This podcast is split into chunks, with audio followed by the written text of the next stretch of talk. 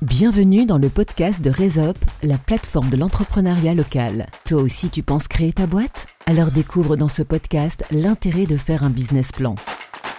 Nos experts partenaires partagent avec toi conseils, savoir-faire, astuces et expériences. Ils décryptent les ateliers qu'ils animent dans notre parcours Réussir sa création. Avec eux, tu vas découvrir l'univers de l'entrepreneuriat et les étapes clés avant de te lancer. Bienvenue dans le podcast de RaisUp, la plateforme de l'entrepreneuriat local pensée par et pour les entrepreneurs du nord de la Haute-Savoie. Aujourd'hui, on parle de l'étude de marché. C'est l'atelier 1 du cycle Bâtir son projet. J'ai le plaisir d'accueillir Nelly Ratino, consultante stratégie et marketing chez Serre France des Savoies. Bonjour Nelly. Bonjour Thierry.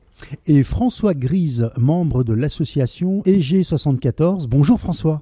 Bonjour Thierry. Alors pour commencer, bah, je vais vous demander tout simplement, Nelly, de, nous présenter euh, France des Savoies.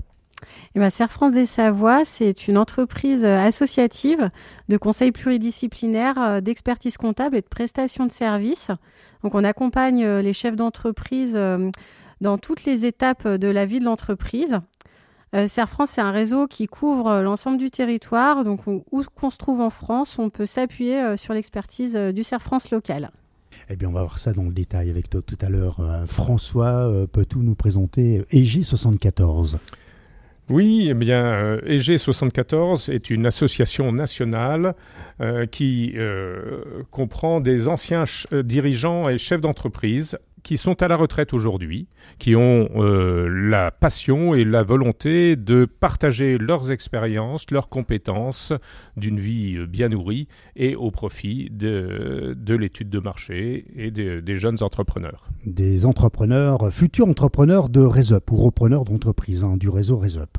Alors justement, l'étude de marché, c'est clairement, on va dire, une étape importante dans la rédaction du business plan qui, on le rappelle, est lui-même le laisser-passer pour la création d'entreprises ou la reprise. effectivement, sans, business plan, ben, pas de maturation de projet, pas de financement, pas de stratégie globale pour l'entreprise, pas de plan de communication et d'action commerciale à déployer au démarrage. Mais avant de rentrer dans le vif du sujet, j'ai quelques questions un peu plus personnelles parce que chez Resop, chaque partenaire expert est un membre à part entière de la communauté. Alors Nelly, par exemple, pourquoi as-tu choisi ce métier? Alors moi, je suis statisticienne de formation. Euh, j'ai travaillé dans des secteurs d'activité variés, euh, dans les métiers du marketing des études, euh, du marketing opérationnel et dans le développement commercial et partenarial.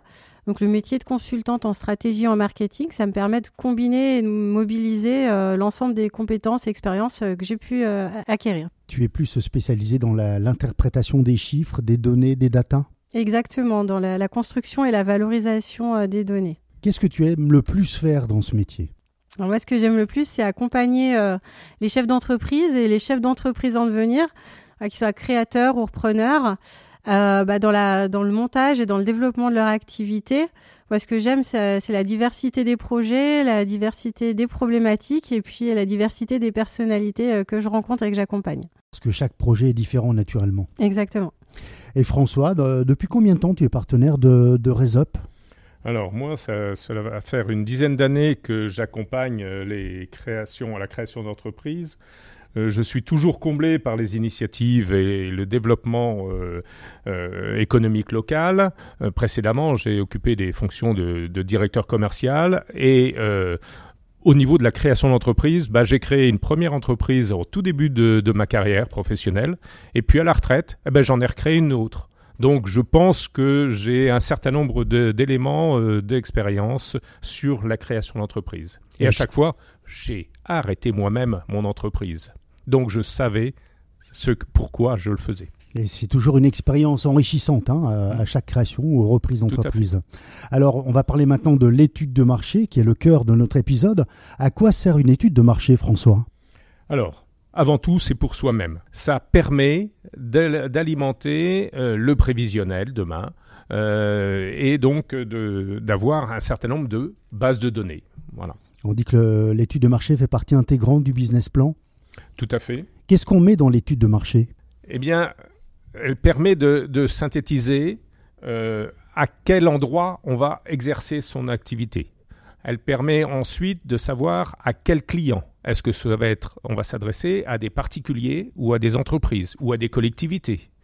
Et puis, on va voir sur ce marché, sur cette zone géographique, sur cet emplacement, quels sont donc bien sûr les clients, ce sont eux qui font le chiffre d'affaires de l'entreprise, mais aussi quels sont les concurrents qui prennent une part de marché, mais aussi quels sont les fournisseurs avec lesquels on va travailler. Aujourd'hui, le développement local fait que eh ben, il faut travailler avec des, des entreprises locales. Voilà. Nelly? L'étude de marché, elle va aussi permettre d'affiner euh, l'offre euh, qui, l'offre et les services qui vont être proposés à la clientèle euh, bah, qu'on va pouvoir étudier euh, sur, sur la zone de chalandise qu'on a déterminée. Est-ce que ça permet également d'affiner son métier? Oui, tout à fait en étudiant euh, en détail les différents types de clientèle, les besoins euh, qui sont exprimés euh, par ces clientèles, en croisant ça au savoir-faire qui sont nécessaires aux biens ou aux services qu'on va proposer à, ces clientèles, ça va permettre d'affiner ou de s'orienter sur un métier ou sur un autre. Alors on rappelle Nelly qui est plutôt chiffre, hein, ça permet également d'alimenter le, prévisionnel? Oui, exactement. Tous les éléments qu'on va pouvoir extraire, euh, travailler et analyser vont pouvoir être valorisés euh, dans le prévisionnel. Alors François, quel sujet faut-il traiter dans l'étude de marché? Eh bien, euh, on va chercher le nombre de clients qu'on va avoir. c'est indispensable. C'est les clients qui achètent à l'entreprise. Et sans, clients, pas de, pas de chiffre d'affaires. L'importance d'une étude de marché, il ne faut pas croire qu'elle ne va avoir qu'une seule vie à l'instant T. Ça va demain déterminer aussi le fil rouge de toute la vie de l'entreprise. Pourquoi je dis ça? C'est parce que euh, à un instant T, aujourd'hui, on va étudier un marché. Demain, le marché, il évolue nécessairement. Des nouveaux clients, des nouveaux partenaires, des nouveaux concurrents vont s'installer. Et il va falloir s'adapter eh bien on reprendra son étude de marché précédente et on va se dire tiens, mais j'avais regardé ça à tel, à tel moment, à telle époque. Est-ce que c'est toujours valable? Et c'est là, là qu'à ce moment-là, on pourra euh, rebondir, relancer son entreprise, retrouver de nouvelles activités.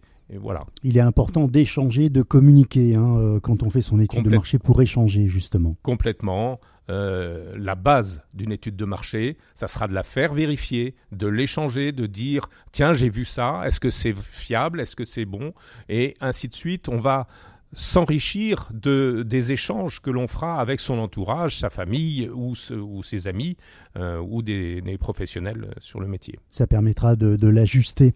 Euh, Nelly, est-ce que par exemple dans la vie d'une entreprise qui est lancée, on peut refaire des études de marché assez régulièrement pour se repositionner justement sur ce marché? Exactement, oui, oui.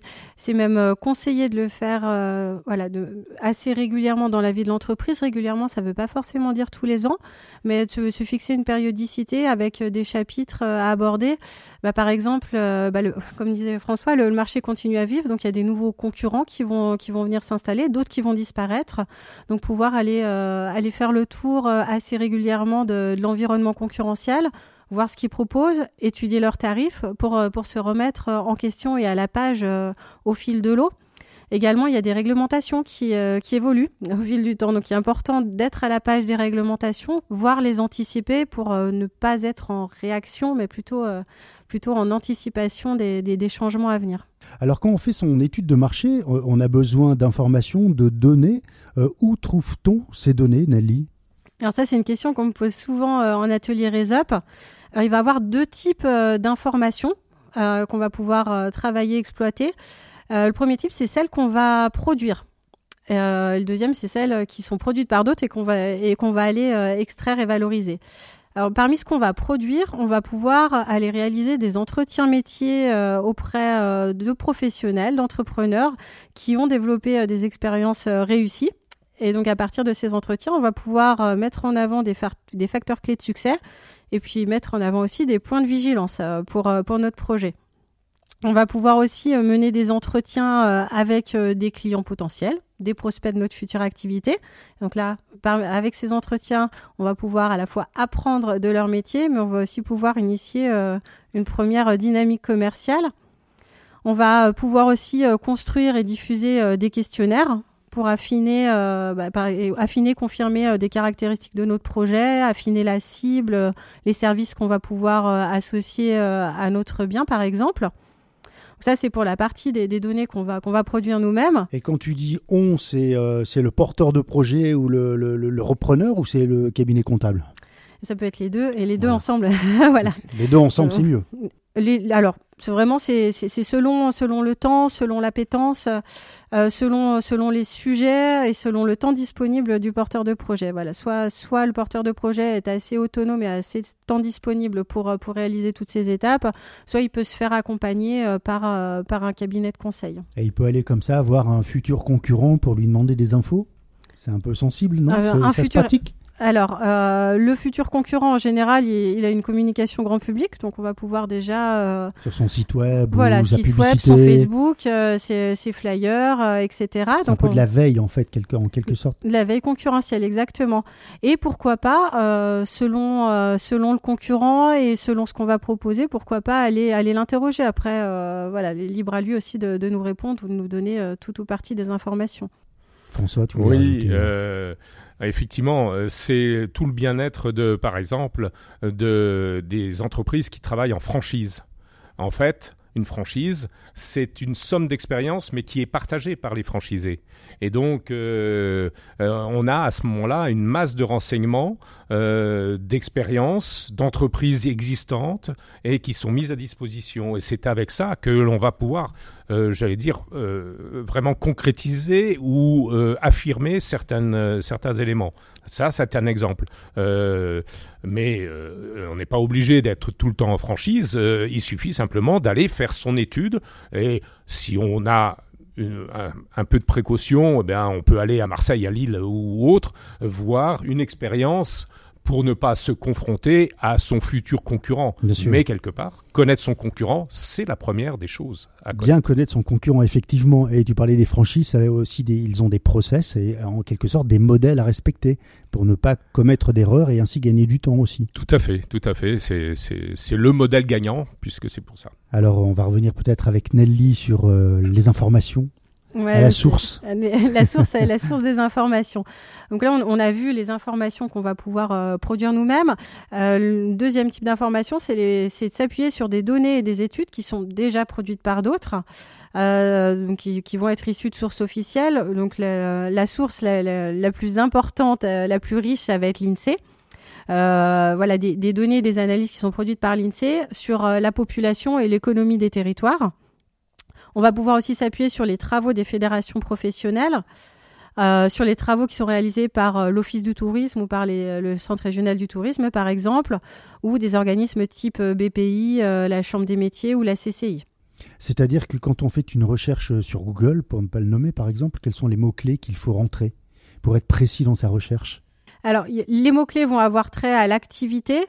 Euh, le plus important, c'est la source que, que, Google va, va, pouvoir nous extraire. Donc, j'appuie, j'insiste vraiment sur le, sur, le caractère officiel euh, des données. On va pas sur Wikipédia. On peut, mais euh, voilà, ça sera un peu exploitable. mais on va, on, prend la chambre des métiers avec une spécificité, par exemple, sur un métier pour venir chercher les informations. Voilà, parce que si, si vous êtes dirigé sur la chambre des métiers, sur la CCI, sur le site d'un ministère, ou sur, euh, sur le site voilà, de l'INSEE ou de France Agrimaire, vous pouvez avoir euh, foi euh, en les, les, données qui vont être produites. On peut toujours vous demander conseil avant dans la recherche ou pour valider votre recherche. Exactement.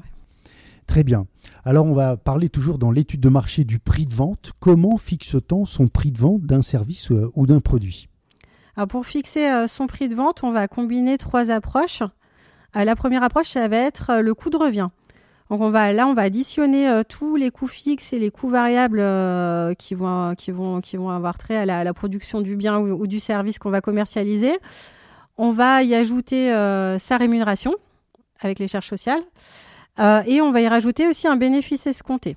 Donc là, ça nous donne une première approche approche prix, c'est-à-dire couvrir au moins ses coûts, pouvoir se payer.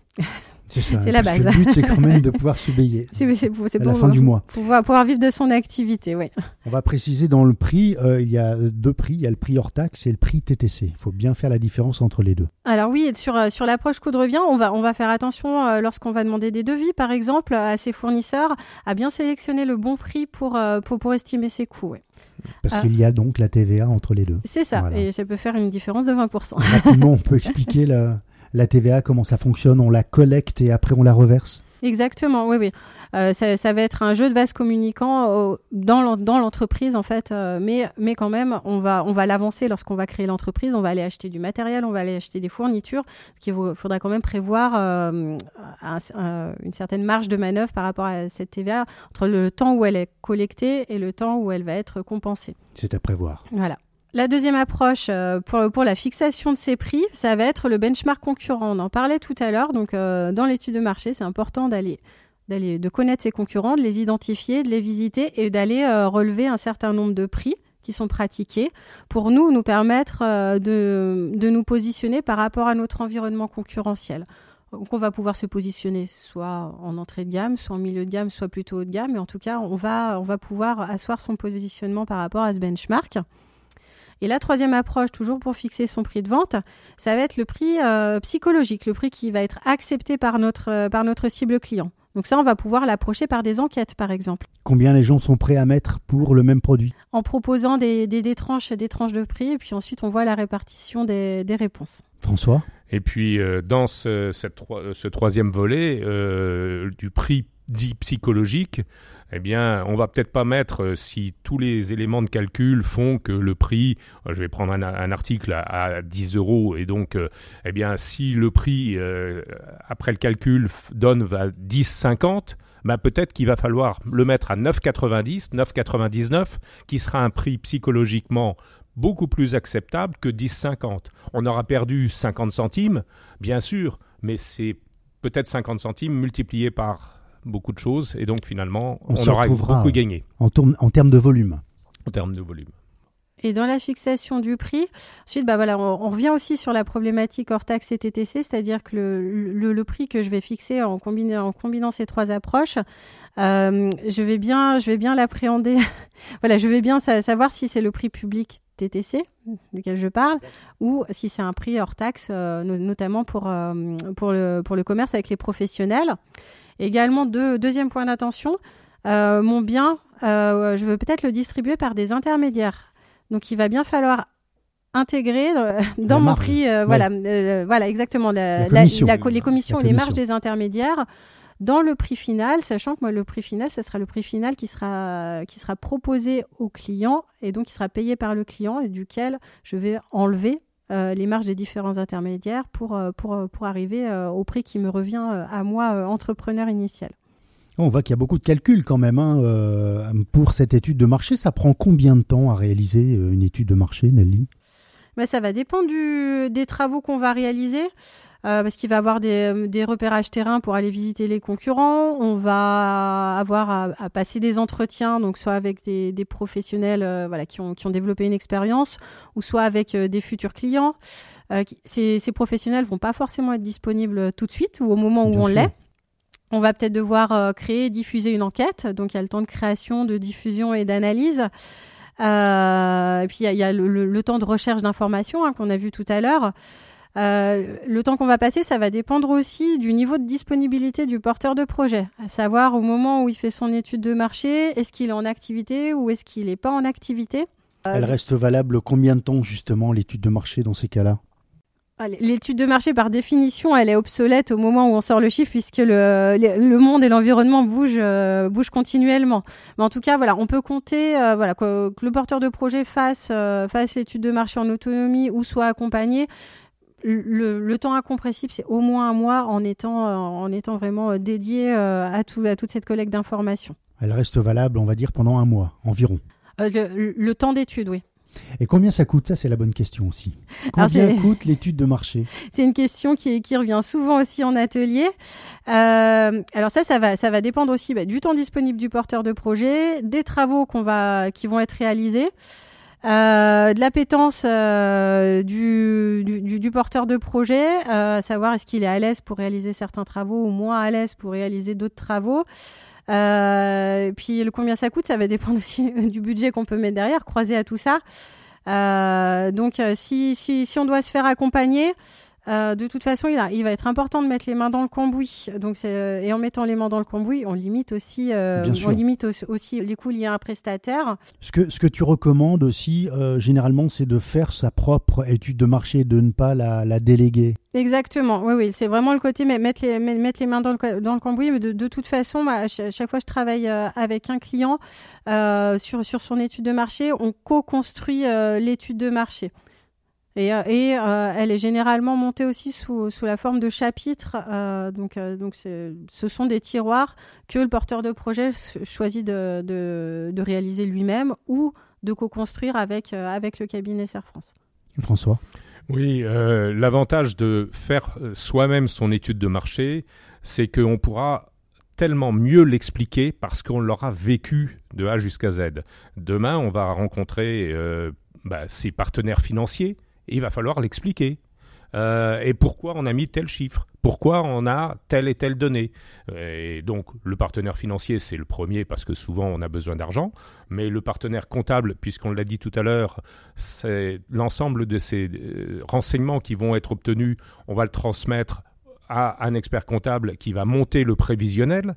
Et donc, euh, bah, s'il n'a pas de chiffre de chiffre d'affaires potentiel, eh bien, l'expert comptable n'aura pas de base de données. Donc euh, voilà, et on pourra beaucoup mieux expliquer pourquoi on a mis telle et telle chose, pourquoi est-ce qu'on a décidé de, de travailler euh, tel tel nombre de jours dans l'année ou d'autres choses. Voilà, il y, y, a un certain nombre d'éléments qu'on pourra apporter. Et si on l'a fait soi-même, on peut l'expliquer tout seul. Si je, me lance en, micro-entreprise, j'ai pas besoin d'études de marché, comment tu réagis par rapport à ça? Alors, moi à la base, ce n'est pas l'étude de marché qui va déterminer la forme euh, de l'entreprise euh, et c'est pas ça qui va le, déterminer. La, forme euh, de la structure juridique de l'entreprise euh, n'est pas liée à nécessairement l'étude de marché. Ça va donner des éléments complémentaires, on est bien d'accord. Mais il y a, euh, bah, et vous le verrez dans les autres ateliers de, de RESUP, euh, où euh, vous aurez des conseils très pertinents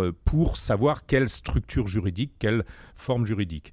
Je vais, je vais, je vais citer une petite anecdote. Je suis à l'heure actuelle en train d'accompagner une jeune entreprise qui a créé sa micro-entreprise au tout début par rapport à ses besoins, ses moyens. Et puis, euh, je ne sais par quel euh, élément, elle a voulu transformer son entreprise en entreprise individuelle.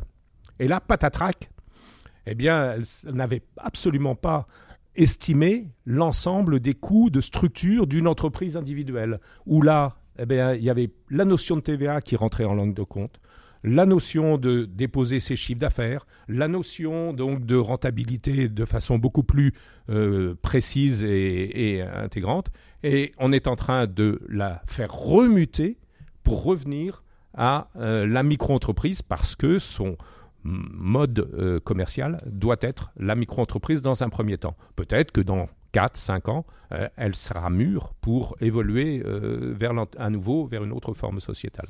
On entend aussi d'autres réflexions, Nelly, comme euh, moi je connais tellement mon marché, je connais bien mon métier, je peux y aller au doigt mouillé. Alors, c'est plutôt une illusion, quel que soit le sens du vent. En fait, quelle que soit, euh, quelle que soit l'activité, euh, l'activité qu'on va développer, en fait, l'étude de marché va, être indispensable, à la fois pour pour affiner le type de produit ou le type de service que je vais que je vais distribuer, connaître mes clients, parce que j'ai beau avoir un super produit ou un super service euh, innovant, euh, défiant toute concurrence, si je rencontre pas ma clientèle, je ne le commercialise pas et donc, l'entreprise n'est pas viable. Connaître son environnement concurrentiel pour, euh, pour savoir se positionner dans cet environnement, affiner sa communication. Donc voilà, voilà, quelle que soit l'activité, quel que soit même le, statut, la, forme que prendra l'activité, l'étude de marché euh, est indispensable. C'est fondamental, on va dire, et ça sert aussi, c'est indispensable même au prévisionnel, prévisionnel qu'on va aborder dans, l'épisode numéro 2. François, tu voulais rajouter quelque chose? Eh bien, euh, pour moi, euh, je pense que l'étude de marché, il faudrait se rappeler une certaine phrase de Sénèque. c'est comme ils ne savaient ni où ils étaient, ni où ils allaient, ils ne trouvèrent pas les vents favorables. Ça veut bien dire que si vous savez où vous devez aller, eh bien vous irez beaucoup mieux. Absolument.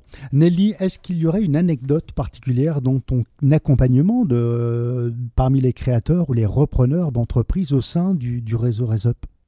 Ah oui, récemment, j'ai euh, accompagné euh, une entreprise de, plomberie euh, chauffage qui, qui se posait la question de, de faire évoluer son activité et de la, de la transférer sur l'installation d'épanage de chauffe-eau.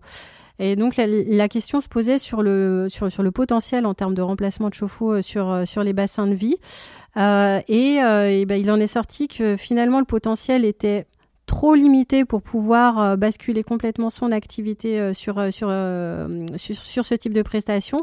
Et donc, il allait basculer une partie de, de, de, son temps et de son activité sur le dépannage remplacement de chauffe-eau, de prendre son marché, puis ensuite faire évoluer progressivement. Comme quoi, c'est indispensable. Oui, que voilà, qu'on soit créateur d'entreprise ou qu'on soit une entreprise euh, déjà existante depuis plusieurs années.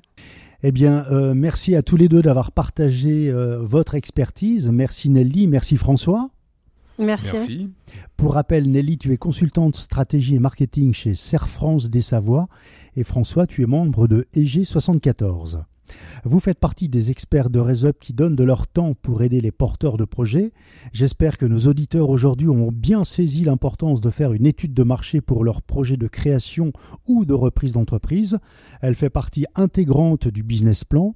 On pourrait dire d'ailleurs sans étude de marché, pas de positionnement marketing et pas de prévisionnel abouti. Chers auditeurs, vous avez trouvé cet épisode intéressant Eh bien, dans le prochain, on poursuit le décryptage du business plan en parlant du choix des statuts juridiques et du prévisionnel. À très vite Tu as la chance d'habiter un des territoires qui cofinance Resup? Passe du podcast à l'atelier. Plus d'infos sur resup.org. R E Z U P.org.